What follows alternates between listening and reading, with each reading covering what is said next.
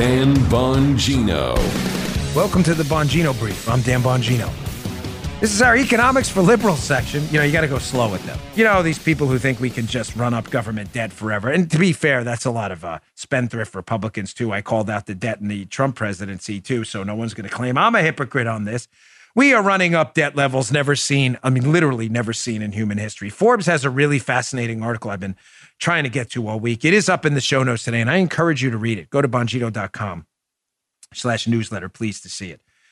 It's about five consequences of the massive government debt we are running up, unprecedented in human history. Literally, the article is called Five Consequences of U.S. Debt at Near 50 Trillion. This was from 2020, October. We haven't even spent the 1.9 trillion. We haven't even passed it yet. John Mauldin, senior contributor. Here's just a couple. You may be saying to yourself, ah, don't worry. I'm a liberal. I'm the liberal college kid in the dorm room. We can just tax our way out of this. Really? Because here's a quote from the Forbes piece. Even if we double taxes on the top 25%, you know those evil rich people you keep talking about? It would only bring in another 1.3 trillion, and that's assuming people don't change their behavior a 75% marginal rate plus 4% Medicare for a 79% top tax rate certainly will change behavior. A less shocking 20 to 25% increase would only bring in about 3 billion to 400 billion. I would have to raise rates on incomes over 83,000. So think about this.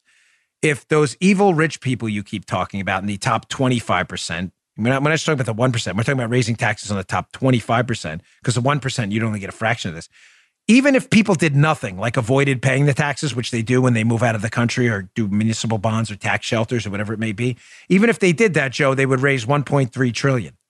The deficit next year alone, alone next year, is going to be probably over 2 trillion. You don't even meet, forget about the budget. You don't even meet the deficit for next year. And that's one year, and then the money's gone. So there's nothing to get the year after that when you try to spend even more. So there's no possible, and that's assuming they don't change their behavior, which is literally never happen. You tax people a lot, they engage in the American pastime. What is it, Joe? It's uh, tax, tax avoidance. avoidance. Tax, yeah. tax evasion is a crime. Tax right. avoidance is an American pastime. Just ask Al Sharpton and John Kerry. Here's another tidbit from the Forbes article for all you big spendthrift liberals going, ah, there's no consequence. It's denominated in U.S. government assets. We can print all we want and spend it. Really? Quote, debt's future income brought forward. There is a point at which the debt becomes a drag on U.S. economic growth, and we've probably reached it. GDP growth in the U.S. is going to increasingly look like Japan and or Europe, i.e., almost nil. So the CBO's continued 2% average growth forecast will simply get thrown out the window and the deficits will, will get worse. I, I, I've done my homework here, folks. I can't warn you anymore. I'm sorry. Not to the conservatives. I don't mean to sound like a jerk.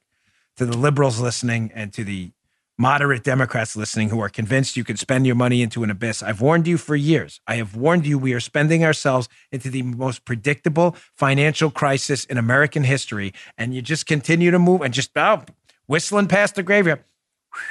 I am a terrible whistler. I've never figured out how to do that.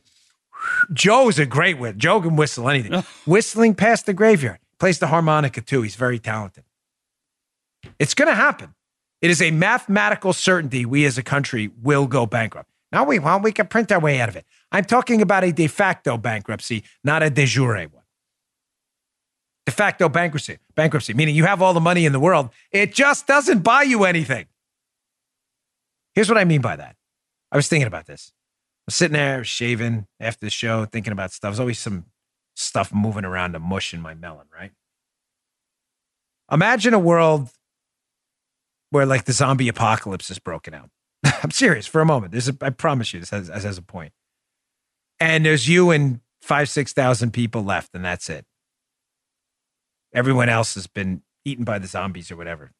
So you scavenge, you go in their house, you find open safes. There's 20, 30,000 in cash, 50,000 in cash. You get it all. Joe, you got millions. 30, 40 million in cash. Why not, right? You got the paper. People left it out. They're all dead. They don't need it. You're not really stealing from them. Right.